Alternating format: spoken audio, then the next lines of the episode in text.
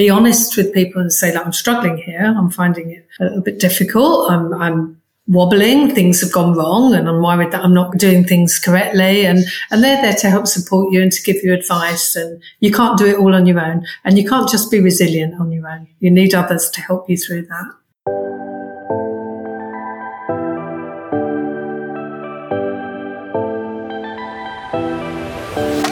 Welcome to Voice in Education, the podcast. I'm Kathleen Cushney, founder of Voice in Education, a senior leader in education, trainer, and coach. My mission is to help new leaders and teachers aspiring to leadership become confident in their ability to lead others successfully. Whether you're a new or aspiring leader, this podcast will help you to become confident in your ability to lead others successfully. We discuss key themes in education and personal development and how this can impact educational leadership. Let's move that needle from confusion and overwhelm to clarity and inspiration.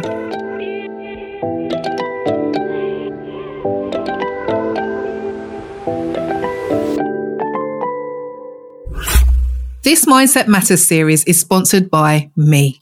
Yes, I am sponsoring myself as I have belief in myself and my services. You have to have the mindset and model this, right?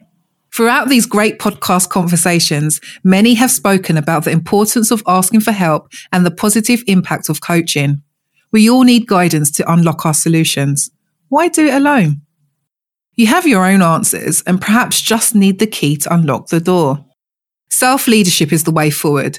If you are ready to focus on your growth to gain clarity so you can progress this year, then let's work together. I offer coaching to suit your needs, and in turn, you will feel empowered to become the educator and leader you know you can be. Teaching and leading is challenging, but you never need to feel alone on this journey. Find an ally, a supportive partner. If you want to know more on how we can develop a partnership, visit the coaching section on the Voice in Education website or email me directly, coaching at voiceineducation.com. So today I have two dear friends with me. So I have Leslie Hill and Gemma Whitby. And we're going to be talking today about mindset and more specifically growth mindset. So before we start, I'm just going to tell you a bit about them both. So Leslie Hill began her education career as an adult literacy teacher. She has worked as a primary school teacher, education leader and executive head teacher and has facilitated and led a range of teaching and leadership training courses. She is the co-author of the book Fast Feedback and currently works as a freelance author and trainer. And we also have with us Gemma Whitby, who has a master's in tr- teaching and learning and has experience as a classroom teacher, middle leader, and senior leader, as well as leading primary science training courses. She is the co-author of the book Fast Feedback and is currently sharing the approach with others in her role as an educational consultant for the Ivy Learning Trust. So welcome ladies who are also leaders. And to start, I would love it if you could please share your quotes that resonates with you to do with mindset. Okay, so the quote I've chosen, I had a look for quite a few because, you know, there's so many mindset quotes out there. But one that really resonated with me was one I actually had in my classroom for a lot of years. So it was always there on the wall because I've always quite liked it, but now it seems to resonate with me a bit more as well. So my quote is it's an Albert Einstein quote, and it says, Learn from t- yesterday, live for today, hope for tomorrow. The important thing is not to stop questioning. And I think, yeah, just recently it's it's resonated with me a lot more, possibly because I've become a mother in the last few years, as well as being a teacher and a leader. But I think it's just, it really got me thinking about starting the day with that positive outlook. So, you know, even though yesterday didn't go so well, whether it was really challenging behavior in a class or you delivering training didn't quite go according to plan, or maybe your children weren't quite, you know, as you would want them to be, um, or, or, anything. So just em- embracing that and thinking, you know what, tomorrow's a new day. Let's start with a bit of positivity. If something didn't work, we can try something else, find a new solution. So yeah, so that's kind of why it resonates with me. But it, it's also the second part as well that the, you know the important thing is to not not to stop questioning. And I think that's something as we get older we lose a little bit of. I think you know you think about young children have that really natural curiosity about the world around them. They're always asking questions. Oh, why? Or how does this work?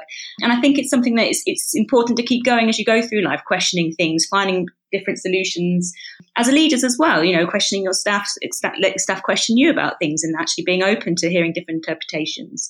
And knowing that we don't have all the answers as well. I think it's something as teachers we tend to think, oh, we need to have all the knowledge, we need to have the wisdom to impart this wisdom upon the children.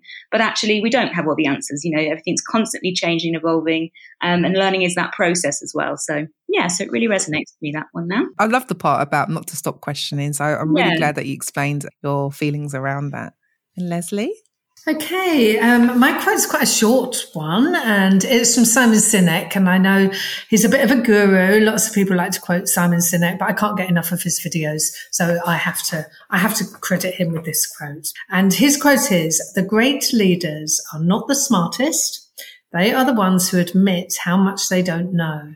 And it's a short quote, but it's very powerful for me. This quote because before I grew as a leader, I did think I had to know everything. And I was so intent on proving myself. I felt that I was afraid of people thinking I wasn't very clever or that I didn't know stuff, seeing my weaknesses. And I don't think really it was until I introduced growth mindset to Lavender 10 years ago that I actually started realizing that actually I don't have to prove myself like that. I don't have to know everything. And I, I think again, resonating with me because of my working class poor upbringing and all the hidden self beliefs I had of myself as because I was poor, I wasn't clever. And we, we, can talk maybe more about that later on. And when I introduced growth mindset, it was almost like I was then given permission to be an authentic leader. I was given permission to let people see my weaknesses. And I suddenly kind of understood what being a leader would be about and being an authentic leader would be about. And that's recognizing that part of a leader's job is realizing that you don't know everything. Other people don't know everything and, and you build teams. Your job is to build teams that collaborate, that work together, that support each other, um, that have different skill sets. So I think, yeah, that, that resonates a lot with me because it changed me. Growth mindset changed me to understand that I could be a leader without knowing everything so interesting, so powerful that it took growth, not that it took growth mindset to change you, but as you introduced that, you grew along the whole journey of implementing it into school. And as we're talking about growth mindset, then, and you know, you, and you said, you know, we could talk about a bit later. Can you tell us about your role and growth mindset and how those kind of relate to one another throughout your career? As, as I said in that, you know, and quoting the Simon Sinek bit, it's it enables you it enables you to to realize that you don't have to be perfect. And i think we we spout the words of growth mindset and resilience and teaching children that but we don't necessarily always follow by example. We don't always have that growth mindset. For example i was terrified about doing this I was quite worried about doing a podcast, supposing I come across as silly. And even though, you know, I'd say to myself, okay, you don't have to know everything. I think as adults, we've grown, we've grown up with, without that training in growth mindset and resilience. And we've grown up maybe not having the growth mindset approach that we might preach to our children and to other leaders and to others. I don't know if you agree with that, Gemma. What are your thoughts? Yeah, I, I think, no, absolutely. I think it, it's something that, you know, we do teach the children and we refer to it and, you know, we've got our motivational displays. And I think and it has to be, you know, if you're going to do it with the children, it has to be a whole school, whole community effort, really, doesn't it? It can't just be a case of I'm going to do my growth mindset lesson at the beginning of the year and that's it done. It needs to be, it needs to be modelled to the children. It needs to be referred to regularly. It needs to be something that the whole school, the lunch staff, you know, all the head teachers, any assembly, everybody's referring to. Everybody's using phrases that that, that really promote that growth mindset. But like Leslie said, it's, it's much easier said than done. And especially as adults now, you know, I find myself saying things in front of my children. I'm thinking, oh, I probably shouldn't say that because, you know, I, for example, I find driving a challenge and I really dislike it. And I thought, you know, once I get back in the saddle and I start driving again after 10 years of not driving, I'll be fine. And I wasn't. I still find it a challenge and I avoid it at every cost. And I think that it, it is something that can be a real challenge because no, you know, that fear comes over you. I think you get a lot more of that as you get older. And I think nobody really likes to fail, do they? No one likes to criticize everyone with, you know, if you get that praise, even as an adult, we love the praise, love the positive. Everyone thrives upon that. And even though we know, oh, we need to embrace the challenges, we need to take risks, we need to, you know, learn from failure, we, we say it, but do we actually do it? And I think that's something that as adults we need to work on. And like Leslie said, perhaps it is to do with, you know, like that whole nature nurture debate, but perhaps it is to do with the way we were brought up by, you know, parents also a big factor as well, grandparents, everybody in the community. And in schools, it wasn't really a part of the curriculum. It wasn't something that we tended to hear about until quite a short while ago. So, yeah, I think all kind of comes in together, doesn't it? Kind of frame who you are. And, and, and actually, as an adult, is it harder to learn how to have that growth mindset than harder than perhaps when you were a child? So, yeah, it's very interesting. Mm, absolutely. And I think what you're saying about is it's harder to do as an adult because young children have that kind of natural go get it attitude, don't they? They just want to try and, or, you know, try and prove that they can do that, that kind of competition kind of element within them. And they have a natural, most children actually have a natural inborn resilience tolerance level within themselves. Whereas adults, if we have, um, you know, inverted commas around it, failed, then we were less likely want to try again because we don't want that feeling that um, we feel when we have failure, which isn't really failure as we teach. So we really do need to practice what we um, preach. So can you tell us a bit more about your educational journey then? So in terms of what you, you're doing now, you haven't always been co-authors. So how did you arrive at being co-authors of your fantastic book, Fast Feedback? Okay, so yeah, we were asked, well, it was suggested at one of the fast feedback conferences that we were doing that I write a book about it to capture what was happening and I think also to stave off some of the competition, perhaps. Anyway, I, I thought, yes, I'd love to write a book. I've always wanted to be a writer. And uh, my journey of writing the book started literally on a journey. I was on my way to holiday in France and I had this really romantic idea that I'd be sitting there, I was sitting there on the train writing this book, you know, like a real author. And the thing is, I knew as I was writing it, that I had to include some theory. I had to have back it up with the theory that we'd used to introduce fast feedback at Lavender all those years ago. And I knew that I could do that, but I wanted to write a story. I wanted to write a book. I wanted to write a kid's book. I wanted to write a novel. I didn't want to sit there writing theory. Um, yeah, I knew I needed it. And this is interesting actually, because I was thinking about this journey and the word that sprung to mind was the passion. I had this passion to write a book and that's why I wanted to do it. Because I really wanted to get this book done, I knew I needed Gemma, basically, because I needed someone who would be able to do that with a passion and I wouldn't be bogged down with the theory bit because I didn't want to do it. And it's interesting when you talk about growth mindset and resilience and working hard and achieving. I knew that I could do that if I wanted to, but I didn't want to. And I think that's a key point as, as leaders and, and as we grow in our careers. Um, some things you just don't want to do. You don't have to be good at everything and try to be good at everything. Some things you just choose to, to want to do. So I'll go to Gemma, who without Gemma doing this with me, the book wouldn't have happened. I promise because I didn't have a passion for doing the theory bits. So over to Gemma. I think it was really interesting when we had that conversation. I remember we were in the car and we were talking about it, and you just saying, "Oh, I'm really interested in story writing, and I really want to tell the story." And I was, you're like, "But that, I don't want to do any of the about the theory. And I was like, I'd love the theory part. I was like, I, I, think for me, I find, when we've spoken about this, but I find um, the personal writing, talking about yourself and talking about your own journey that you've been on and that, that kind of storytelling ability isn't really one of my strengths. Whereas I quite like looking at all the research, you know, exploring a bit of John Hattie and, and Carol Dweck and all those really, really influential people that kind of, you know, shape the way you teach. And I think that that was the part that really interested me, like filtering through all to think about, well, what's really useful for our approach? What, what kind of we base this approach around? What are those uh, theorists that underpin it and the pedagogy that underpins the approach? So that was something I was quite passionate about. And I found it very interesting on the way because I, I believe it kind of helped me to shape my teaching as well. So yeah, so it is interesting how we kind of got our strengths, but we did we worked together, though, didn't we, Leslie? As well, we absolutely we had a lot of discussions about things, and I was giving Leslie feedback, and you were giving me feedback, and I think that kind of working collaboratively, learning from each other was something we found that, that really helped to make the journey a lot easier. And and actually, we, we said we both really enjoyed it as well. We had some brilliant editors as well who you know kept in touch and were really good at kind of giving you that praise that you kind of need, that but also the constructive criticism. So I think that they really helped our journey as well. That without you know, you, kind of, okay, that, that's a really good point, actually. But just the way they phrase that feedback, I suppose just as you would if you would, you know, look, watch doing a lesson observation or you know, things like that, just phrasing it in a different way so it's constructive. I think that you could take on board, you could take risks, you could you could try things out, and you felt comfortable in that kind of safe space to do so. So yeah, it was something I really enjoyed. Oh, fantastic. Yeah. It, it, was absolutely brilliant working with yeah. Gemma, I have to ah. say. And, and it really was a collaboration, you know, and the feedback I got on the story part of it was just so valuable. And then I think, well, maybe we need a little bit more about this, or I found this great quote we can put into the, the questioning bit. And it was, it was a collaboration. We worked together and, and I think there's that's what came into it was that trust as well.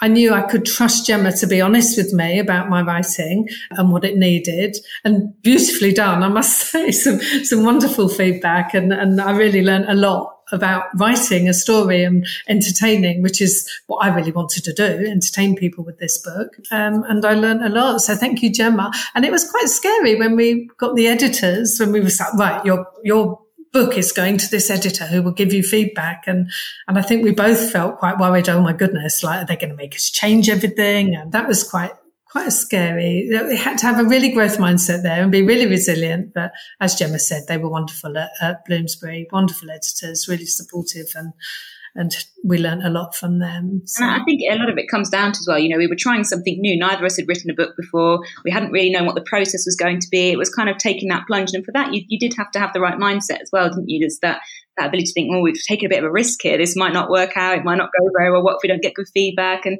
all of those sort of ideas coming through your head. But I think, you know, I mean, for me, my part of my reason for being involved in it is like, obviously it felt like a really good opportunity and uh, very, very interesting.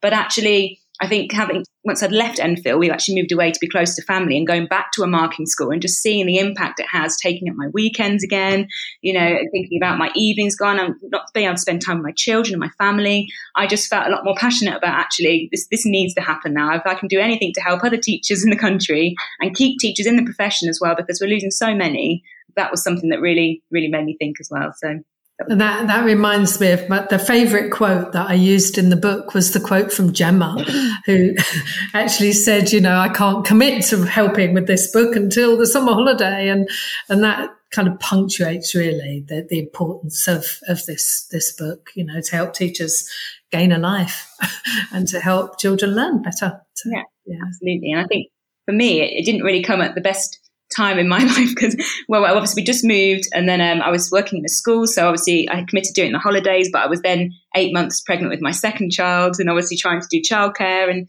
everything around it. But yeah, like like we said, that collaboration, that support from each other, it, you know, it was it was actually really a very enjoyable process. So mm. was, yeah, really good working together. you know, as you were talking, you mentioned three words actually stood out for me that you you mentioned quite a lot. So you mentioned collaboration, obviously, collaboration being the main thing between you two. But Leslie, you did say that you know, as a leader, you really it's uh, it's important to kind of recognize what your strengths are and you know where you can seek help. And first of all just seeking the help in the first pl- place you know you have to be commended for because a lot of people don't. So the fact that you did that in the first place was great. But there was trust there as well. So you mentioned trust. So you trusted gemma to to work with. But also i would say that equally you both trusted yourselves to step up yeah. and and you know go forward with writing the book which in itself is modeling growth mindset. Yeah, that's, I mean, that, that trust in yourself. And I've been thinking quite a lot about having belief in yourself. And I mentioned earlier when I was talking about the quote and my upbringing coming from a poor working class family and not having that belief in myself that I could be something. I, I remembered I did a lot of thinking back to when I was a child and I first wanted to go to college to be an interior designer.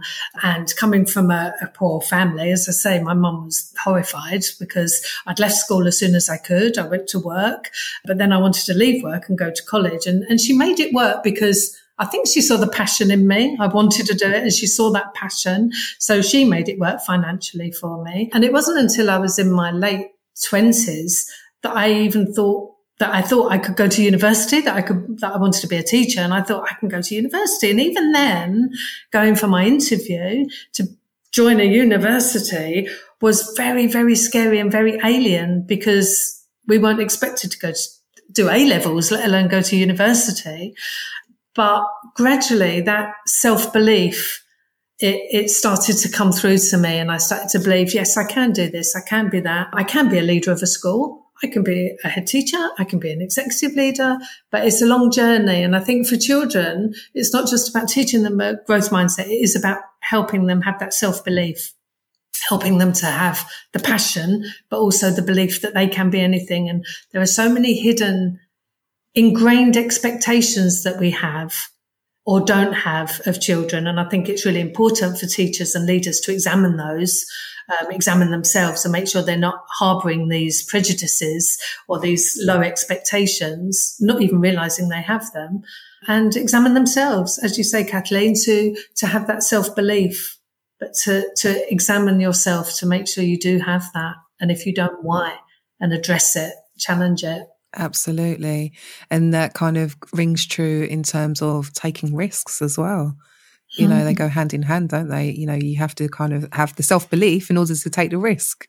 Yeah. And, you know, writing a book is, is it's a big challenge, you know. Big, big challenge. And it, and it was a risk. Exciting. yeah, exciting one. But it was a risk. Having people read your work, getting the feedback, all of that. You have to kind of open yourself for, you know, whatever's to come. So yeah, the collaboration, trust and risk. And I just want to, you kind of spoken about collaboration already, but I just want to kind of bring that together really. What does the collaboration or the word collaboration actually mean to you both? Because it, it's quite an important value. And I think sometimes it's underrated. Um, so can you speak to that as to what, what it means to you both? I, think for me, it's like you said before, you know, knowing when to seek support, knowing when actually two heads is better than one. We use that phrase a lot, but actually learning from each other. And that can be quite a challenge. And this is something that really resonated with me when I was writing the book is just thinking about how important for the fast feedback approach, for example, how important collaboration is.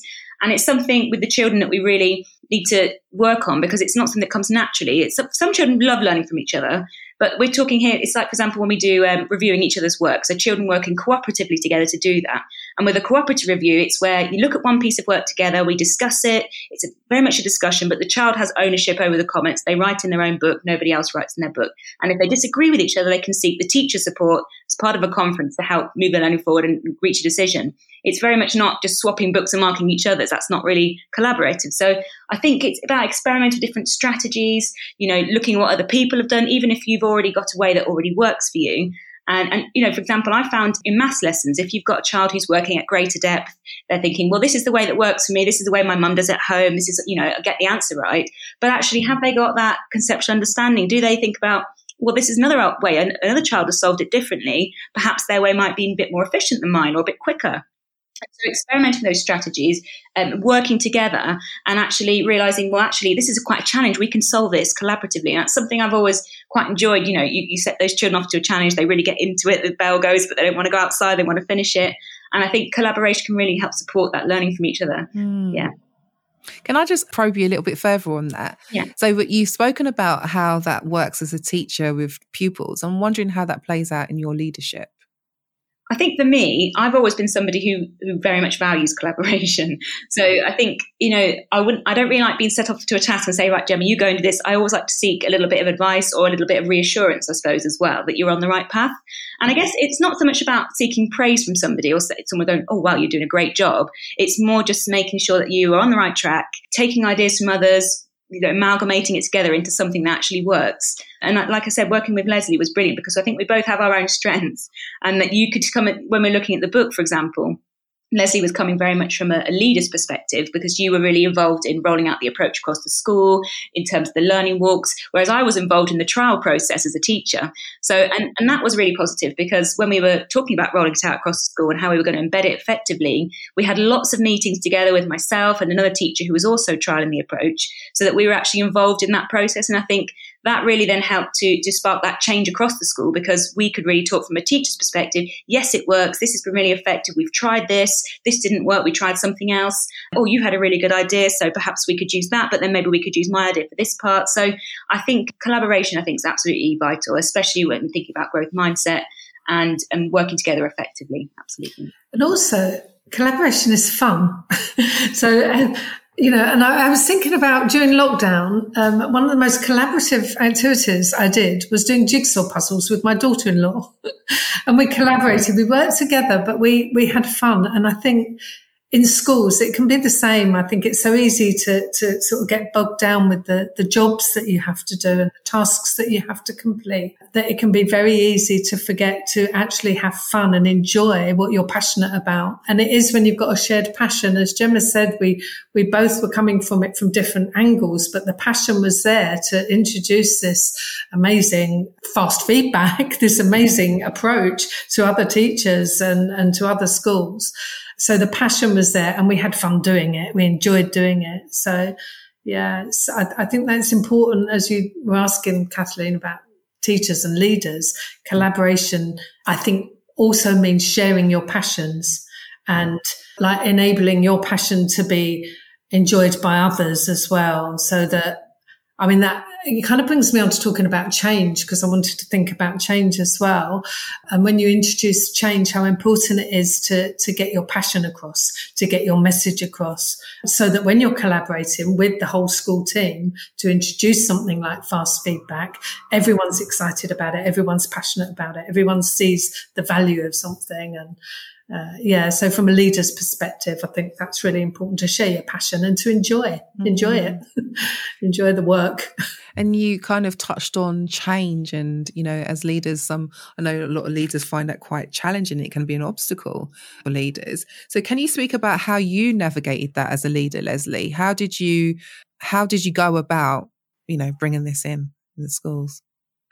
I think, I think again, I, I, come back to passion. And I think one of the key things for leaders is don't change for the sake of change. Change because you have a reason, because you're, you're passionate about something and you can see value in it. And it's about change, not overload.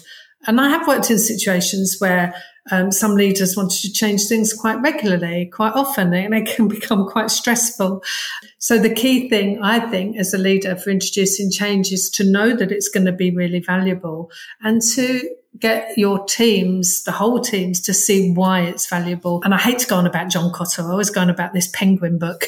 But if you haven't read Our Iceberg is Melting, then you have to. It literally is a laugh out loud book. I sat and read it on a train once and was giggling all the way to Bush Street on a book about th- the theory of change. I mean, that in itself is worth mentioning. Um, but it is about getting people on board, getting penguins on board. I know I quote that in the book, getting them to see that there's a need for change. And I think that's what we tried to do, because it wasn't just me introducing fast feedback at, at, Lavender. It was about the whole team seeing the reason for it. I think everyone knew that there was a reason because teachers were leaving the profession and we couldn't get teachers. Um, but also Gemma's trial, and Gemma trialed it with another teacher in year two, but the trial made the change valid because it had been tested and tried in the classroom and that, that was a key part of it. You don't just do change for the sake of it. You make sure that it's going to work. It's a very gradual process. And I think Gemma and, and Nicola, who trialled it with her, you sold it to the staff. I, think you sold the change.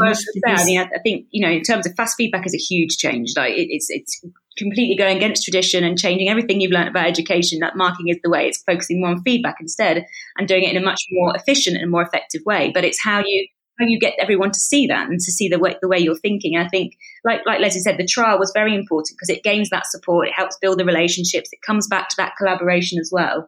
Um, you've got to have that clear strategy, but you also need to have the time. You need to invest into it as well and give people time to come around to it. And I think that's why we dedicate a whole chapter in the book to managing change effectively, because it's one thing to have the idea, but to roll it out across the school and make, get everyone on board is a much bigger challenge. Um, and I think you know, you have to be, as a leader, you have to be very transparent. You have to be very willing to adapt. You've got to be willing to accept criticism because people are going to come back and be a bit, oh, I'm not really that keen on this. Not everybody's going to be like, yeah, brilliant, something new to change because it sounds like hard work, doesn't it, when you think about bringing something new into school? Um, and I think you've really got to just be honest and open, not take it personally, and actually be open to learning off others as well. If people are going to ask questions, then that's a really good thing because, you know, like I said in my quote earlier, asking questions the way of getting thinking around, about new ways of solving something and solving it together having a staff meeting where everybody is you know offering their opinions asking those questions. And i think yeah having that learning friendly culture just like we really promote creating in our classrooms but having that learning friendly culture in your whole school where everybody's on board everybody's involved And I, I think that's the thing. And, and, I think one of the things to managing change and implementing change is that kind of fear that holds you back. You've really got to have that growth mindset as well, because if you you worry about, oh, you know what, they're not going to take it on board, or you know, it's actually give them a chance. They might do as long as it's sold in the right way. You get teachers on, on board, you build those relationships, you get them to sell the approach because they've they've tried it, they've tested it, it works, and that way, I think you, you're really helping to get everybody following what you what you want them to. So yes, I think implementing change is a really big thing, and I think that that like I said, that's why we've devoted a whole chapter to it. And I think one of the things that Leslie does in the book really well is that when she talks about the story, we, we talk about all of the mistakes we made, we talk about all the things that went wrong, you know, resources not being ordered, the green pens, Leslie, which is such a big thing. um, and I think that, you know, all of these things come into it as well. It's why it's very important to be honest, to be open with everybody and, and to talk about the pitfalls as well as its successes as well. So yeah, that, that key is, I mean, you use the word follow a lot there, Gemma, and it is about getting followers on board. There's a great video called Lessons from a Dancing Guy, Lessons on, on Leadership from a Dancing Guy. It's on YouTube. There's a few versions of it. It's very funny. It's worth a watch, but it's, it is about getting followers and, and it's not the leader that's important. That's the message that comes across there. The leader does something or, or, wants this change, but it's the followers that are important because it's the followers that will get other people on board and make other people not afraid to to join in with that change and, and to get the momentum of the change happening. Mm-hmm. You guys have really explained it well, you know, just how well all of it comes together really the growth mindset the collaboration and you know teamwork the leadership skills and kind of what you've described really Gemma, when you was talking about, you know, being open and transparent, is just that authentic leadership. So, you know, that's, you were doing that as you were writing the book, both of you. But Leslie, you actually wrote about it quite openly in the book. So I would say, just as now, as a plug, to go and read the book because it is really interesting to see the balance of of both, you know. So you, you get a feel for you were you kind of took us along the journey, and like you say, then Gemma added in the the bits as to why it's important. But it's it's a it's a nice way that you've written the book. Actually, it works really really well. And just as you you're t- talking about, you know, the followers, bringing people on board, motivating people, how easy, for want of a better word, how easy was it to kind of practice what you were preaching? How easy was it to get people on board and keep them on board? Because sometimes you can get them on board, yeah, with the passion, but it's keeping them there, isn't it? So ha- let's let's talk about that bit actually, because lots of people can get people on board, share the vision, get everyone excited. Majority can come along, but how did you keep people there? Yeah, you have to keep revisiting with with any change, any any anything that you introduce within a school, you have to keep revis- revisiting. And I mention this in the book because it's very easy. Everyone's got their displays up, their growth mindset display. Everyone's doing learning to learn. And then you've got some new teachers starting in September and you have to keep revisiting those things. You have to hold separate little insets for them to get them on board. And I think there have been so many situations in the past where, well, there's the policy have a look at the policy. It means nothing to that new teacher or that early career teacher that's just joined. The policy doesn't mean anything. They've got to, they've got to have the same training that all the other staff have had. They've got to have the follow up. They've got to see it in action. And I think that's how to keep it going. And as a leader, that's a, a key lesson don't forget all those new people that join and keep all the staff on board, not just teachers, support staff, and make sure the parents are trained in what's what's happening, whole growth mindset training for parents um, and carers, and just get the whole community on board. And that keeps it alive. That keeps it fresh. It keeps it going. Yeah. Um, I think it's, yeah. it's really important to to really listen to the people who are implementing it fast feedback day to day in practice because we've had quite a few staff meetings where people would kind of bring a problem and say this really wasn't working and then we sort of all work together going around the room with post-it notes and, and finding solutions to that like collaboratively again. And i think that really really helped as well because you're always going to especially when you start something new hasn't really been done in that many places in the same way that we were doing. Our journey is quite different to others. And i think that when, when you are trying you need to listen to people. You need to be honest and open to those ideas and, and learn from each other. Because, for example, what might work in a year one classroom doesn't really work in year six and vice versa. So it's about finding strategies. We had to think about things to do with spelling. How was that going to work? How was homework going to work? And like Leslie said, getting the parents on board as well. We needed to communicate really effectively with them so they knew exactly what we were doing and why we were doing it. And that's the key, I suppose, isn't it? It's that why. What what's the impact? And I think, you know, being part of the trial was quite a privilege for me, really, because I could see from someone who was probably a bit reluctant at first. I think, you know, myself and the other person chosen were, were quite heavy markers. We were very used to marking. And I think we were probably picked partly because of that, so that we would. Uh, you were. yeah, find it a little bit of a challenge. But I think that you know, it was, it was, quite good to be given that term to kind of work it out, find the barriers, think about what was working, what wasn't working, and to really see the benefits for ourselves because then we could actually give a staff meeting to staff and say, you know what, this really works. We've trialed it, we've tested it, we saw the progress, we saw the, you know, the impact on our workload as well, which at first, you know, it did take some getting used to. Like you say, you need to give it that time to really unravel and see how it works, get really into the swing of things. Because at first, you know, my notes were just as long as it would be sitting there marking 90 books in the end of the day, you know, that sort of thing. So, yeah, you've got to try, you've got to keep uh, working on it. You've got to find what the barriers are, find solutions, and work together to really resolve it. And, and don't be afraid when things go wrong. It's it's as Gemma said earlier about not not being afraid because when you introduce a big change, any sort of change into a school, things might go wrong, and you might have to change your mind actually, and we need to go on a different direction. I think that's that's a key message for any leaders out there. Don't be afraid of changing what you've just changed and following a better path. And I think on the back of that, just because um, I've done a bit of training recently and doing conferences, and we get questions, and, and, you know, one of the interesting ones we had was someone said, "Well, this all sounds brilliant. The evidence is there. We can see the impact, but why why isn't every school doing it if it's so good?"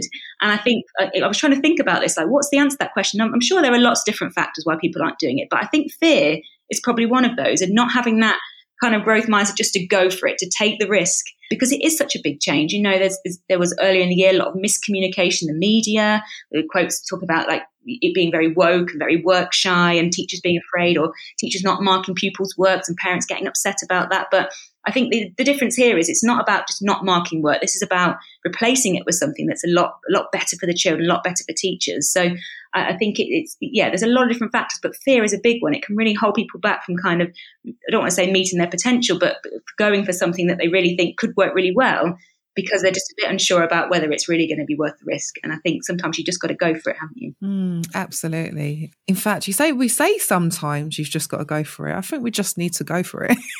we just need to go for it, whatever that it is. And sometimes the it can be small steps, you know, small steps in order to get to wherever it is we want to go.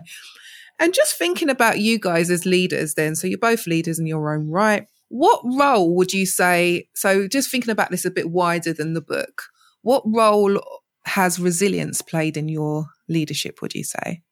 Wow, yeah. Um, there's quite a few. You know, as a leader, you you you feel quite exposed. Certainly, as a head teacher, you're very exposed. You're judged by you're judged by everyone. You're judged by your your team. Um, you're you know the staff within your school. You're judged by the parents, and you feel very vulnerable, I think.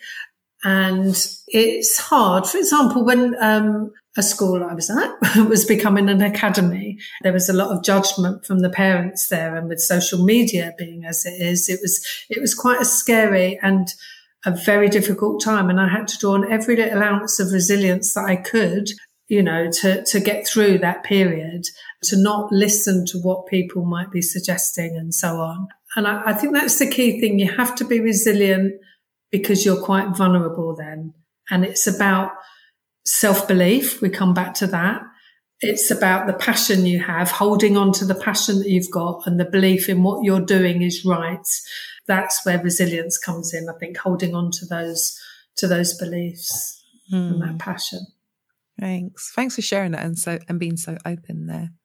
What about you? And I, I have to say, just, just for me, like, you know, having that resilience and being able to recover very quickly when things don't go according to plan that is something i find quite challenging and i think it's, it's not about not you know not having to experience failure because i think everyone has haven't they at times in their life but i think it, it, does so you have to make sure you know like, like i said in the quote earlier kind of seize the day tomorrow's a new day it's a positive start see it as a positive think about how you can overcome it find a solution and just go for it and i think it, it is a challenge and it, it's it's thinking about you know uh, the book i mean lots of other things but you think well, actually, I know what a difference this can make to teachers. And I know what difference it can make to the pupils. And if I think I'm right, I'm just going to follow the path, go for it, and, and just try and have that, you know, think about any barriers that come. I'll face them. We'll try something. If it doesn't work, we'll question it. We'll try something different. Yeah, it is a challenge. It's a big challenge.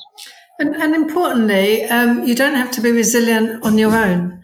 You're part of a team, and it's back to that collaboration. So, you know, whatever things are stopping you, whatever things are, are, giving you those low feelings and, and you're feeling vulnerable, you've got a team around you, you've got friends around you within school. And it's really important to draw on that and be honest with people and say that I'm struggling here. I'm finding it a, bit difficult. I'm, I'm wobbling, things have gone wrong, and I'm worried that I'm not going, doing things correctly. And, and they're there to help support you and to give you advice. And you can't do it all on your own. And you can't just be resilient on your own. You need others to help you through that, mm, I think. Really important point there. In fact, I'll, I think I'll pull that one out later. So that's a really important point in terms of resilience, because I don't think many people think of resilience in that way. They kind of, you kind of think of like plowing through to keep going. Whereas, you know, resilience can involve others too. So yeah, thanks for highlighting that. And I just want to dig a bit deeper because we're talking about growth, growth mindset, and you know, you can have a growth mindset, but we can't, we can't pretend that you can, you don't fall back into the fixed mindset. It happens, right? So just thinking about yourselves, I'm just wondering, what is the one conversation that you've had or instigated even that has changed your career? So if you think about growth mindset or whether it may be fixed mindset, but what's that one conversation that you've had that you've you've kind of reflected on and thought, yeah, that's really made a change in my leadership or my career? Hmm. It wasn't a conversation between about me with someone, but it's a conversation that brought something home to me. And it was before I was a leader. Um, and someone had said, and I talked earlier about expectation and and hidden ingrained prejudices about expectation of, of intelligence or ability or whatever. And someone had said something about a child from a, a working class background. And the conversation was about, oh, you know, they, they had those in, internal prejudices. And I just remember saying, he's poor, not stupid. I hate the word stupid, but the idea I felt this child, just because he's poor doesn't mean that that child's not able to go on and become whatever that child is passionate about becoming. And it wasn't until I actually said that that I started thinking about myself and, you know, relating back to the Simon Sinek quote. I was poor, but it doesn't mean I can't achieve and I can't be somebody in life. So yeah, it wasn't a conversation between us. It was more something I said to someone else that enlightened me in my own mind. Yeah, yeah, the links. You know, this uh, it always just what you've just said there, Leslie. So it always always bothers me, and I think because I can talk about it. this is a podcast. Right? It always does bother me where people link the two. Like if you haven't. You're not financially secure for some reason yeah. that has some di- direct correlation to your intellect. I don't, yeah. I've never understood the link. But we tend no. to do that a lot in education, don't we? Like there's some that there is a link. There there isn't. Well, I mean, where no. where examples? I'll speak. For, I don't know about you, Gemma, but I'll speak from my personal background as well. I don't I don't understand why they think that pupil premium mm. that they're they're instantly you think that they're not going to be able to achieve, and so so yeah, much is put yeah. in place. It's, and it, it might be about opportunities mm. of those children given the the the opportunities that other more wealthy children might have. But it's it's very deep. It's very ingrained all this. And it's even I was reading something earlier because on the news last night they're actually talking about someone who's calling for class to be a protected characteristic, which I've found quite amazing. and I was reading something about that and they were talking about it being so deep, even related to accent. Now, this is interesting because when I grew up in my poor council estate, I talked like that. and I worked really hard to stop talking like that because I thought I wouldn't get on. And I remember when I went to college the first time and there was a, a, friend there. I went to work in some posh shop in Barbican and my friend phoned me and I was speaking to him on the phone. He went, why are you talking all posh? and, and I suddenly realized, oh my goodness, I'm trying to change who I am. And I got really confused about who I was. But yeah, this whole idea that that class is linked to intelligence. Mm. It's I don't know where it comes from. I don't know. That's kind of it, it needs addressing. Yeah, there's fixed ideas about intelligence. It's, it all links back to that growth mindset as well, doesn't it? And yeah, the kind of stereotypes that come from that, and then that that kind of impacts on the teacher's expectations, which again impacts on the child. And I think yeah, it's like kind of a vicious cycle, really, isn't it? Absolutely, and it, and that's the word for it. It really is vicious because it, it's it's it's just entangled with stereotypes you know? Mm, and it you know I, I, understand the part about opportunities but you don't have to have money to create opportunities. And even that in itself you kind of think well you know they may not have access to opportunities but you don't always have to pay for experiences. And i yeah, think sometimes yeah, we how as how society views things is is what's getting skewed in, in terms of the relationship to um, intelligence. So anyway that same question to you gemma what conversation that you've had has instigated such a, a huge impact in your career or leadership? It's a very hard question. A challenging question. Yeah, very challenging. I'll accept the challenge. I mean, I think for me, uh, there've been lots of different conversations that have impacted, you know, seeing amazing teachers, talking to amazing teachers and learning from them. And like, obviously, we talked a lot about learning collaboratively, but I think it's, you know, it's when you have, that's a very simple question like, you know, someone will say to you, what is it that you want to do? And it's sometimes we kind of don't really give ourselves a chance to kind of stop and reflect on what, what do I actually want to do with my career? What do I actually want to be? What do I actually want to do in terms of, you know, the path I want to follow? And I think that's why this opportunity coming along for me, that kind of being able to not just working in a classroom and supporting the children, but actually being able to have an impact on leaders and teachers across the country. You know, we've done a lot of talks at conferences, we've done some bespoke training for school, which I've really enjoyed. And just knowing that you're having an impact on kind of helping the wider teaching world rather than just working in your own setting. I think that's been something that's been quite made me feel, you know, quite, you know, sparked my passion a bit more, but actually made me feel quite good about the way where the career is going. So I think, you know, and again, it comes back to my quote that I said earlier. It's about kind of living for today you know, rather than thinking about, oh, what, what about the next year? What i'm going to do in the future? But, but actually thinking, well, I'm enjoying this right now. I'm enjoying being able to support other teachers. I'm enjoying to help schools, to, you know, to keep teachers in the profession as well, to raise people outcomes. And, you know, someone says to you, that was really, really useful today. Uh, that was, that is really, you know, really useful training. I can take that on board. It's really interesting. You know, so it makes you feel quite good about yourself. I think actually I'm, I'm really helping support other people. So I think sometimes it doesn't have to be a long conversation, it doesn't have to be, you know, particular words of wisdom, but just a simple question that makes you actually reflect on yourself and where you are in your career and where you want to be. I think that's sometimes, yeah, sometimes that can have the biggest impact. And the question was, in case people want to reflect later, so what is it that you really want to do? Because you're right, not many people actually think about it, what almost like it forces you back behind the steering yeah. wheel, isn't it? Oh, well, where do Sometimes I you just go? forget that actually you do matter as a person. It's not always about what everybody else wants for you or, you know, about your family, but sometimes what do you actually want to do at the moment, at this present moment in time? What is it you want to do? How, where do you want your career to be? And I think sometimes we have to stop and question that. Do you know what? I think, I think that's lovely because um, it, it makes me think again about the passion. What are you passionate about at the moment?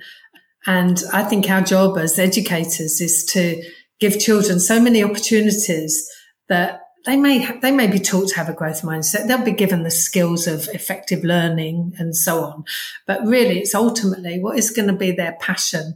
And if they've not had those opportunities to understand that they can follow any passion they've got um, and become what they want to be, then then we're kind of letting them down. Really, we can teach them all the basics, but it's opening them, them up to all those passions out there, all those things that they can be. And I think, yeah, like on the back of that, sort of providing them wider experiences as well. And if they sound really interested in this, it's making sure that you are allowing opportunities to learn in lots of different ways, lots of different strategies in your classroom, following their interests, anything that can really help inspire them and become, become what they want to be. Yeah, absolutely. Mm. And on the subject of feedback, what's the best feedback that you've received and what impact did it have on you? so much feedback, so much feedback over my career. Um, I can only remember the, the most recent bit of feedback that has affected me, which was from the editor actually when we were writing the book and one of our editors said that you should write comedy. You're very funny. and that, that, I mean, it was wonderful, a wonderful bit of feedback because that's what I, well, I was actually writing a murder mystery at the time, and then I had to think about how to make it funny. Um, but yeah, it's it's amazing. We're getting feedback all the time, aren't we? Even just from someone's reaction to when we're talking, their their their gesture, their facial expression, it's all feedback, and it all makes you think about, oh, how did I present myself, and so yeah, I, I've I've had too much feedback over the years to go back over all that. I'll, I'll, hand over to you, John.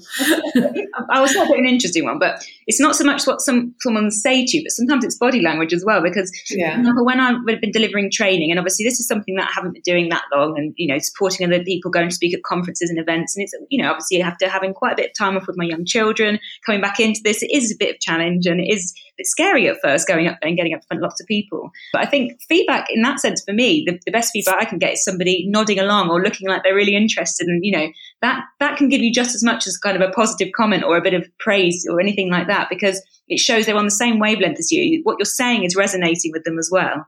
And I think sometimes that's all you need, really. Someone, for example, if someone comes in to observe a lesson that you're doing, you know, having a little bit of a smile or a nod along, or just that impassive face, even can just go quite a long way to helping you sort of loosen up, be calm, and just tell, tell what you came here to tell. So, so yeah, I think that for me, I think it has a big impact rather than just words, actually expressions and body language. It's, it's really interesting that we've both actually just come up with feedback that, that gives extrinsic reward. So I got, yeah, praise because I'm funny and Gemma got her, yes, you're doing really well, the nods. Um, and we, we sort of frown upon all that in the book, but it, it's an important fact that extrinsic re- reward is is can be very effective and very powerful, just as the intrinsic that we try to develop in our children. Yeah, absolutely. Um, I think sometimes that can go that way to creating that intrinsic motivation, can't it? Just by a little bit of that reassurance or somebody just kind of making you think a certain way or question something, it can then spark onto the, the next level. So yeah, interesting one. And as we start start to wind down now, be interesting to kind of know what values you hold for yourselves in leadership or what you value in leadership. So that's to both of you. For me, one of the things I value in leadership is transparency and that, that honest and openness really. I think it's something that if somebody is so kind of straight with me, I quite appreciate that. I prefer people just to say like, this is what I think or, or this is um, could you help me with this or can I have a bit of support with this? And I think that yeah, being transparent, being honest and open about everything, even if it necessarily isn't something someone wants to hear, that's something that I've I've always really really appreciated. And I think as a leader, I, I like to.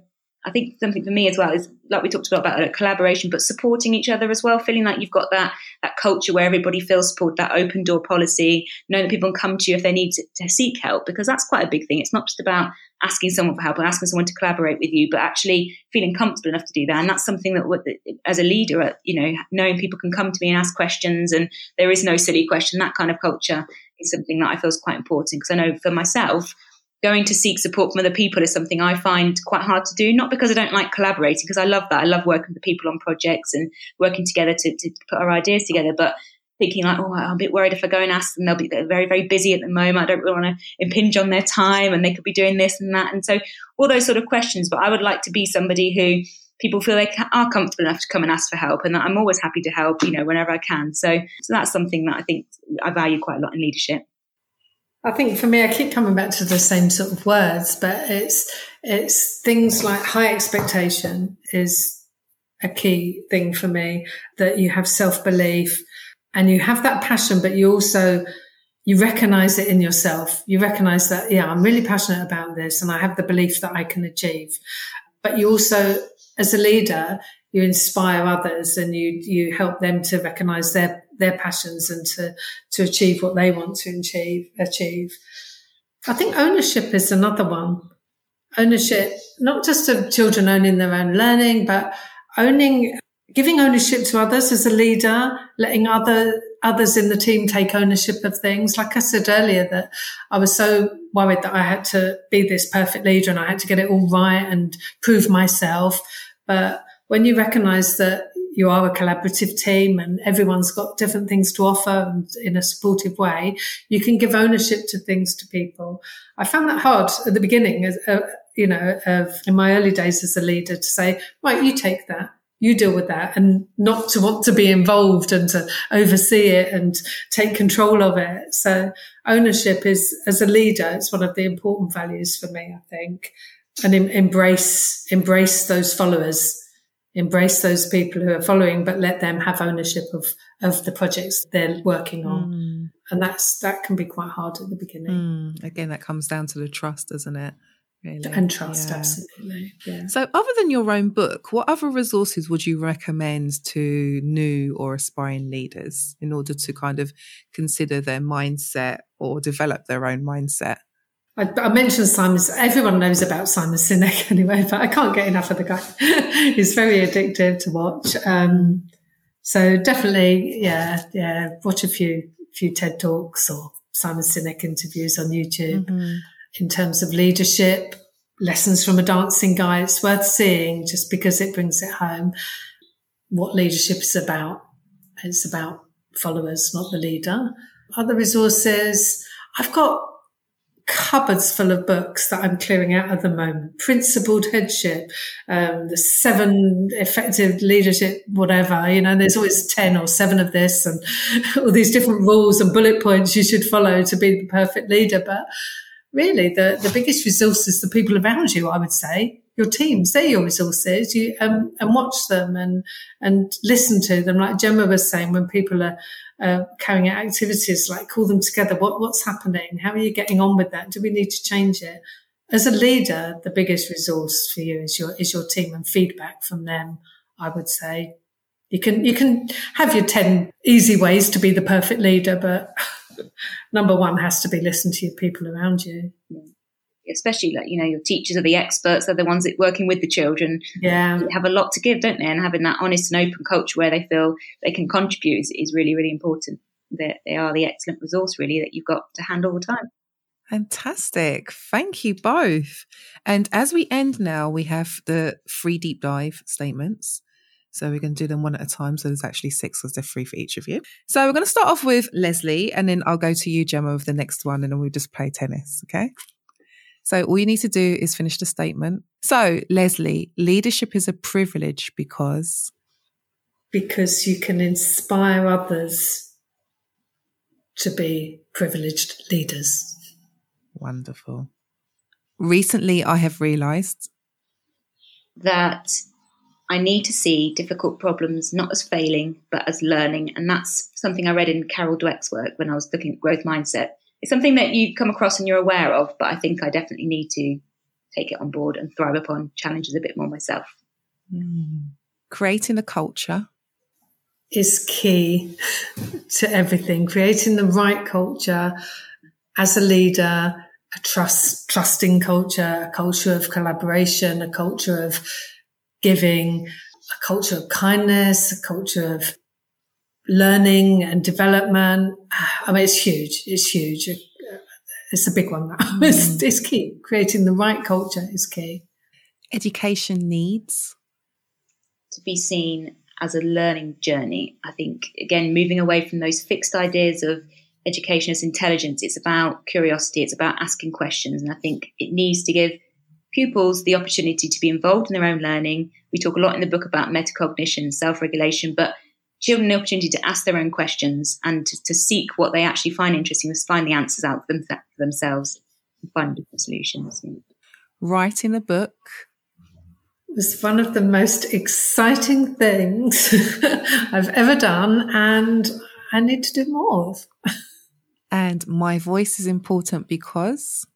Because I think having been on this learning journey, especially the fast feedback journey, my voice is important. This is quite a tricky one for me, actually, but realizing that my voice is important because I've experienced it, I've been on that journey, we've spoken about the successes, we've spoken about the failures, and I now have the, the, the platform really to help support others on their own no marking journey. And that's why it's important to make a difference to teachers and pupils across the country. Wonderful. Great responses. And I'm going to give you each a question now. So I'll start with you. It's random, remember.